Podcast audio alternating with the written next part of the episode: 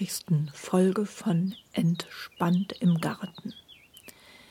Ich erzähle euch in diesem Garten-Podcast wieder das Neueste aus dem spannenden Alltag einer Hobbygärtnerin. Ich erzähle wieder, was so los war im Garten, welche Arbeiten anstehen. Ich berichte von Tops und Flops und gebe dabei den ein oder anderen Tipp. In dieser Folge geht es zuerst wieder um das Wetter und den phänologischen Kalender. Dann berichte ich, was so los war im Garten, was ich jetzt so plane und was sonst so ansteht im Garten im Juni. Vom phänologischen Kalender her befinden wir uns jetzt so Mitte, Ende Frühsommer. Frühsommer wird markiert der Beginn von der Blüte des Holunders. Das ist hier im Rheinland schon etwas her. Äh, Blüte Klatschmohn und Margarite. In der Mitte blüht der Liguster und das Ende des Frühsommers wird markiert von der Reife der ersten Freilanderdbeeren und frühen Kirschen. Weil es Mitte und Anfang Mai ja frühsommerlich warm war, geht der phänologische Kalender hier nach wie vor etwas vor. Äh, Gerade gibt es eine Kältephase. Heute am 29. Mai ist es mit mittags um die 13 Grad doch recht frisch. Ende der kommenden Woche soll es aber schon wieder wärmer werden. Ja, es könnte sich jetzt um einen vorzeitigen kleinen Einbruch der Schafskälte halt, halt, handeln. Schafskälte ist eigentlich eine Wetterphase, die vom 4. bis 20. Juni eintreten kann. Die wird so genannt, weil da oft die Schafe gerade geschoren sind und die frieren dann. Die frieren dann. Im Zuge des Klimawandels tritt das aber auch immer seltener auf. Und es könnte sich also hier so um ein, eine verfrühte, aber auch nicht so schlimme Phase oder einen nicht so schlimmen Kälteeinbruch handeln. Wie gesagt, die Wettervorhersagen sind jetzt eher so, dass im Juni eher mit warmem Wetter gerechnet wird. Heute ist es, wie gesagt, recht kühl und auch etwas regnerisch, also das ideale Podcast-Wetter. Gerade Anfang Mai konnte man aber schon tolles Wetter im Garten genießen. Es hat dann für die Pflanzen dankenswerterweise aber auch geregnet, zumindest hier im Rheinland so dass äh, die für Mai typische Explosion im Garten dann auch eingesetzt hat. Es ist ja im Moment von Mai auf Juni die Phase des stärksten Pflanzenwachstums. Das ist wie jedes Jahr wieder völlig erstaunlich, äh, was da passiert im Garten. Man war drei Tage nicht da zum Beispiel und denkt dann, wow, was ist hier passiert? Alles ist irgendwie zentimeterweise gewachsen, Hecken explodieren, Kartoffeln kann man beim Wachsen zusehen, ebenso Tomaten, die ja jetzt auch ausgepflanzt sind. Es ist immer wieder überraschend und beeindruckend, was die Natur da hinlegt. Also Turbogang im Garten im Mai und Anfang Juni. Toll auch, wie gut es im Mai riecht im Garten. Das ist zuerst die Fliederblüte, die ja ganz toll duftet. Das ist in meinem Garten jetzt der Duft der weißen Pfingstrosen, die in voller Blüte stehen. Auch die blühen schon vor Pfingsten und der phänologische Kalender wird ja vom Beginn der Holunderblüte markiert. Das ist bei Spaziergängen im Wald oder im Park toll, wo ja viele Holunder blühen, im Schlosspark in Brühl. Das ist ein ganz besonderer Duft, der ja dieses besondere Klima im Frühsommer prägt. Gerade jetzt also eine ganz tolle Zeit im Garten, um auch immer wieder zwischen der Gartenarbeit äh, zu sitzen und einfach zu gucken und das einfach in vollen Zügen genießen. Das habe ich gerade eben übrigens in einem Tipp über gesunde Gartenarbeit im, in den Kleingärtnermagazinen gelesen. Es ist sogar empfohlen, nach etwa 30, 40 Minuten Gartenarbeit eine kleine Pause einzulegen, und zwar einfach aus körperlichen Gründen, um Überlastung und einseitige Belastungen zu vermeiden. Also, da kann man sich wirklich guten Gewissens hinsetzen, beziehungsweise wer dann aber sehr im Flow ist, der sollte zumindest die Tätigkeit wechseln, äh, um eben einseitige Belastungen zu vermeiden. Also auch aus gesundheitlichen Gründen sind kleine Päuschen zu empfehlen. Und ich finde, erst da kann man immer den Garten erst richtig genießen, wenn man einfach ab und zu da sitzt und einfach den, Vog den Vögeln zuhört, wahrnimmt, wie toll es duftet und einfach sieht, was alles schön blüht und wächst. Da kann man die Früchte seiner Arbeit ja erst so richtig genießen. Was bei mir im Garten jetzt äh, sehr zur Unterhaltung beiträgt, ist diese Vogelfutterstation. Ich habe die äh, Vögel jetzt also weitergefüttert, da ich jetzt keine überzeugenden Gegenstimmen doch bekommen habe. Und die Vogelfutterstation wird auch prächtig angenommen. Gestern habe ich sogar einen Buntspecht gesehen, der da landen wollte. Und was aber auch zu beobachten ist, sind Eichhörnchen, die sich darüber hermachen. Ich stelle da auch mal ein Bild auf äh, die Seite entspannt im Garten. Da sieht man ein Eichhörnchen, das da kopfüber dran hängt und äh, sich über den Inhalt hermacht. Eichhörnchen fressen halt auch gerne den Inhalt, äh, den ich da drin habe, nämlich Sonnenblumenkerne und diese geölten Haferflocken. Da habe ich jetzt so recht keine Lösung für. Erstmal ist das ja niedlich. Jetzt rannten aber neulich zwei Eichhörnchen weg, als ich in den Garten kam. Und mir ist aufgefallen, dass ähm, das alles relativ schnell leer ist, beziehungsweise während die Eichhörnchen da hängen, kommen natürlich auch keine Vögel. Ich muss das also einfach ein bisschen weiter beobachten und einfach mal schauen. Solange ich den Eindruck habe, dass die Vögel da auch noch drankommen, lasse ich das vielleicht einfach so. Ansonsten habe ich im Netz den Tipp gefunden, dass man den Eichhörnchen eine eigene Futterstation anbietet. Ja, da muss ich noch in mich gehen. Ich schaue einfach mal und werde berichten, wie das weitergeht. Auf jeden Fall sehr schön, die Vögel da zu beobachten und äh, teilweise saßen da acht Meisen gleichzeitig da in so einem Busch daneben. Es kommen auch äh, Feldsperlinge, Gartenbraunellen, nee, Heckenbraunellen heißen die. Und ich vermute auch Zilpzalps, da bin ich nicht so sicher in der Vogelerkennung, Rotkehlchen. Also diese Vogelfutterstation, die ist sehr umschwärmt im wahrsten Sinne des Wortes. Ansonsten schaue ich, dass ich im Garten mich weiter so Stück für Stück äh, durcharbeite. Was jetzt abgeschlossen ist, ist die Auspflanzung der äh, wärmeliebenden Gemüsepflanzen. Das ist ja schon vor einiger Zeit passiert. Tomaten, Paprika, Gurken habe ich gepflanzt. Das Gurkenhochbeet habe ich auch wieder mit Vogelschutznetz abgedeckt, weil ich mich dann noch im letzten Moment erinnert habe, dass äh, die Vögel das ja da ziemlich aufgekratzt hatten oder vielleicht die Eichhörnchen, ich weiß es nicht genau. Auf jeden Fall habe ich das Netz jetzt entfernen können, weil die Gurken schon ganz ordentlich gewachsen sind. Ebenso die Tomaten sind gut angegangen. Da habe ich jetzt die ersten beiden Male schon ausgegeizt. Also die äh, Triebe in den Blattachseln der Tomaten abgeknipst. Und ich werde demnächst die Tomaten wieder hochbinden ich leite die ja an Schnüren hoch, weil dieses Gerüst vom Tomatendach immer noch dasteht, wo man die Schnüre ganz gut festbinden kann. Da die Pflanzen jetzt alle so einen Wachstumsschub haben, muss man auch schauen, dass man je nachdem nachdüngt. Zum Beispiel habe ich den Eindruck, dass im Tomatenbeet vielleicht einige Pflänzchen zu wenig Mist abbekommen haben. Äh, da habe ich nachgedüngt äh, wieder mit der Vinasse. Vinasse, das ist dieser äh, Dünger, der bei der Zuckerrübenverwertung anfällt.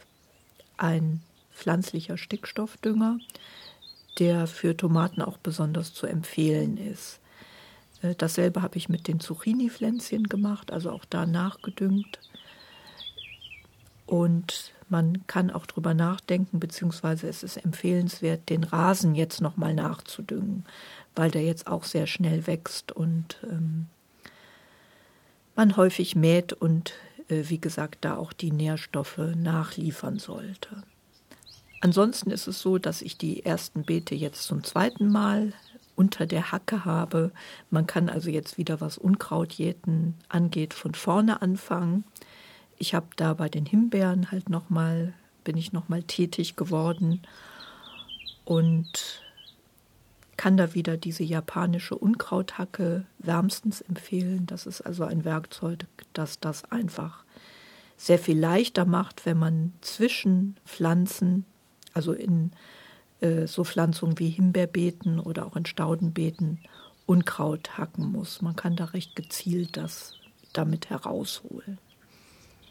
Bei mir sind auch die Bohnen gut angegangen. Äh, dieses Jahr habe ich sogar drei Bohnensorten jetzt, äh, also Bohnen alter samenfester Sorten, die ich anbaue und von denen ich Saatgut gewinnen will. Ich hatte zunächst die Stangenbohne Napoleon vorgezogen, da hatte ich aber nur Saatgut für insgesamt so, ja, sagen wir, das sind insgesamt vielleicht so 17 Pflänzchen, mit denen ich ja dann nur drei Bohnenstangen quasi bepflanzen kann. Deswegen habe ich mich entschlossen, nochmal die ähm, gelbe aus Siebenbürgen anzubauen. Da hatte ich ja einmal Saatgut von diesem alten Mann geschenkt bekommen.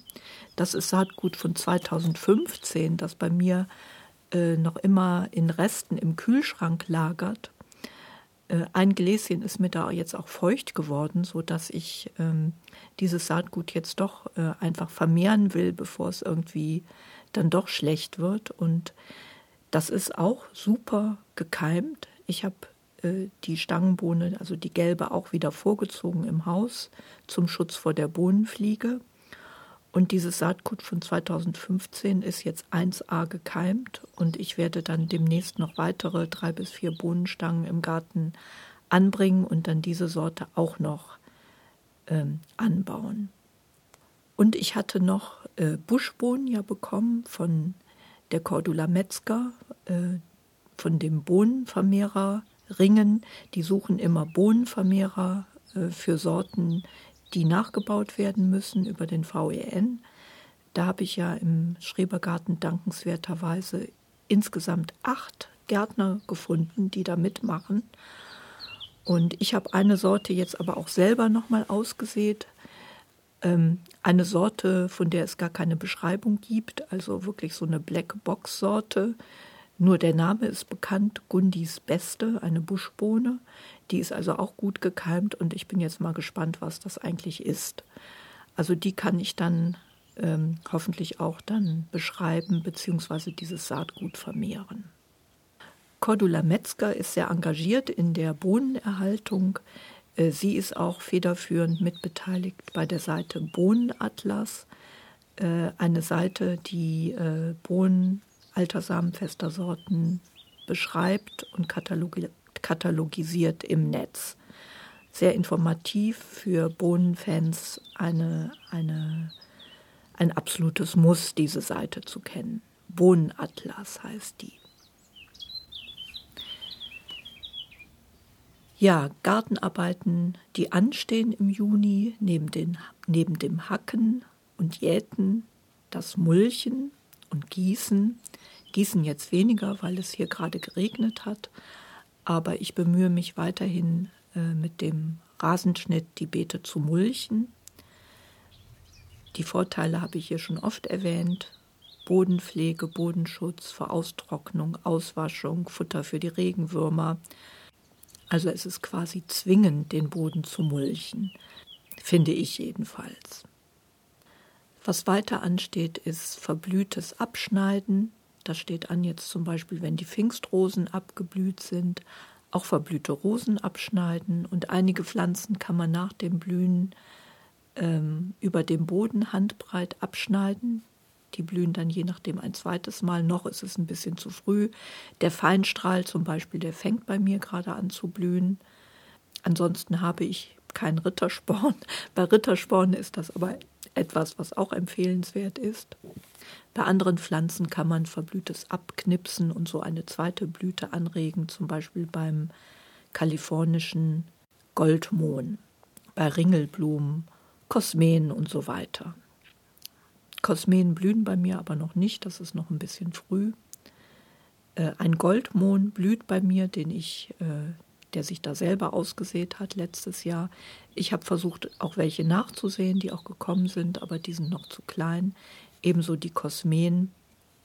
Kornblumen sind auch noch zu klein, aber da kann man auch Verblühtes dann abknipsen, wenn es denn geblüht hat. Dann blühen die Kornblumen länger. Ich freue mich, dass ich im Garten jetzt äh, wieder vermehrt Hummeln auch beobachte. Und äh, gerade jetzt sind da besonders begehrt, äh, also gute Insekten, Futterpflanzen sind bei mir jetzt vor allem der Beinwell. Bei mir sät sich im Garten Beinwell selber aus und ich habe eine riesige Beinwellpflanze, die irgendwie im Himbeerbeet äh, gekommen ist. Da sind ganz viele Hummeln und auch noch drei andere Standorte von Beinwell. Was sehr beliebt ist, sind die Schnittlauchblüten. Ähm, und noch eine ganz andere Pflanze, die ich fotografiert habe, weil ich, so, weil ich sie so hübsch äh, fand. Bei mir ist zwischen dem Pflug, Pflücksalat Taubnessel gekommen, und zwar vermutlich die purpurrote Taubnessel, die ganz zauberhafte kleine Blüten hat, die in verschiedenen Pinktönen changieren. Da stelle ich auch welche ins Netz. Auch das ist eine sehr gute Insektenfutterpflanze. Außerdem ist die Taubnessel essbar. Man kann sie in Salate reintun und es ist auch eine Heilpflanze. Ein Wildkraut, das man vielfältig nutzen kann und das ich deswegen, auch weil es so hübsch ist, zwischen dem Pflücksalat erstmal habe stehen lassen. Die sät sich dann je nachdem auch selber aus und ja, also ich äh, würde die gern im Garten erhalten.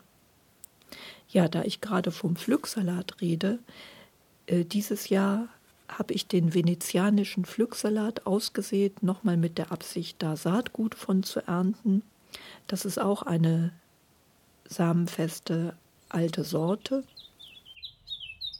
Letztes Jahr hatte ich den schon schon mal. Der ist aber just als äh, das Saatgut schön trocknen sollte, hat es sehr geregnet, sodass das fast alles verschimmelt ist. Ich habe den dann nochmal nachbekommen vom VEN, aber ich habe die Reste da bei mir dann auch abgeerntet. Und das konnte man zwar nicht mehr reinigen, aber man konnte daraus dann doch aus dem, was dann nicht verschimmelt ist, dann doch was aussehen, was auch gekommen ist, sodass ich jetzt da mehrere Reihen Pflücksalat habe und auch schon beerntet habe. Der Anbau von Pflücksalat ist aus verschiedenen Gründen empfehlenswert. Zum einen braucht der weniger Zeit, bis er erntefähig ist. Also vom, von der Aussaat bis zur Ernte nur vier Wochen und nicht sechs Wochen wie der Kopfsalat. Äh, man kann ihn länger beernten, indem man halt nur die äußeren Blätter pflückt. Dann wächst die Pflanze erstmal weiter, also das verlängert die Erntedauer. Man braucht insgesamt dann weniger Platz auch. Der Kopfsalat, der äh, verschlingt mehr Platz wegen den Abständen zwischen den einzelnen Pflänzchen. Beim Pflücksalat ist es so, dass ich zu dicht gesäte Pflänzchen dann einfach rausziehe und den so erstmal ausdünne. Das ist die erste Ernte. Dann kann man äußere Blätter erstmal abpflücken und so hat man einfach länger was davon. Außerdem kann man verschiedene Pflücksalatsorten gemeinsam aussäen. Das sorgt für mehr Vielfalt in der Salatschüssel. Ja, da ist die erste Ernte jetzt möglich. Und auch Nachsaaten sind jetzt empfehlenswert. Das ist eine Arbeit, die ansteht, dass man ähm, Gemüse nachsät, wenn man den Erntezeitpunkt verlängern will. Das gilt für verschiedene Salate, aber auch Bohnen. Und man kann jetzt äh, beginnen, äh, zum Beispiel Radicchio auszusehen und auch Herbstsalate. Was man nachsehen kann, sind auch Radieschen. Und es ist jetzt, äh, beginnt jetzt die Aussaat der zweijährigen Sommerblumen, wie zum Beispiel Stockrosen, Goldlack, Fingerhut, Stiefmütterchen, Bartnelken, vergiss man nicht, Islandmohn, Königskerzen und so weiter. Außerdem kann man jetzt beginnen, Herbst- und Wintergemüse zu pflanzen, wie zum Beispiel späte Kohlsorten, Brokkoli, Grünkohl, Rosenkohl und so weiter.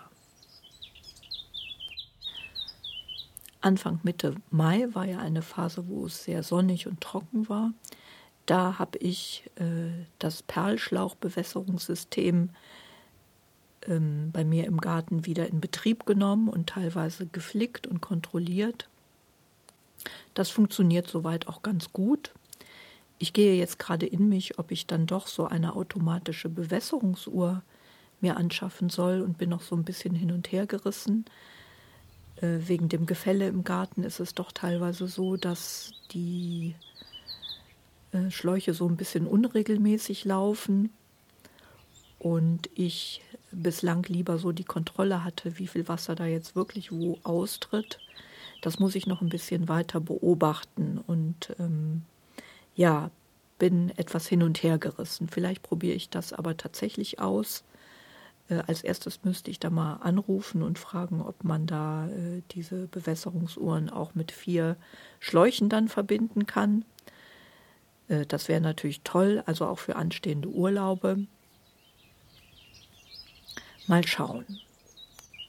Ein Effekt, der sich ein bisschen störend bemerkbar macht, ich habe teilweise so äh, Schläuche verlegt, wo an einem Schlauch dann, sagen wir mal, es vier Abzweige gibt, die dann, äh, wo dann vier Schläuche an den Pflanzreihen entlanglaufen in einem Beet und die von einer Quelle gespeist wer werden. Ähm, da war es zum Beispiel in einem Beet so, dass ein Schlauch doch sehr undicht war, sodass ich den komplett gegen einen neuen Perlschlauch ausgetauscht habe.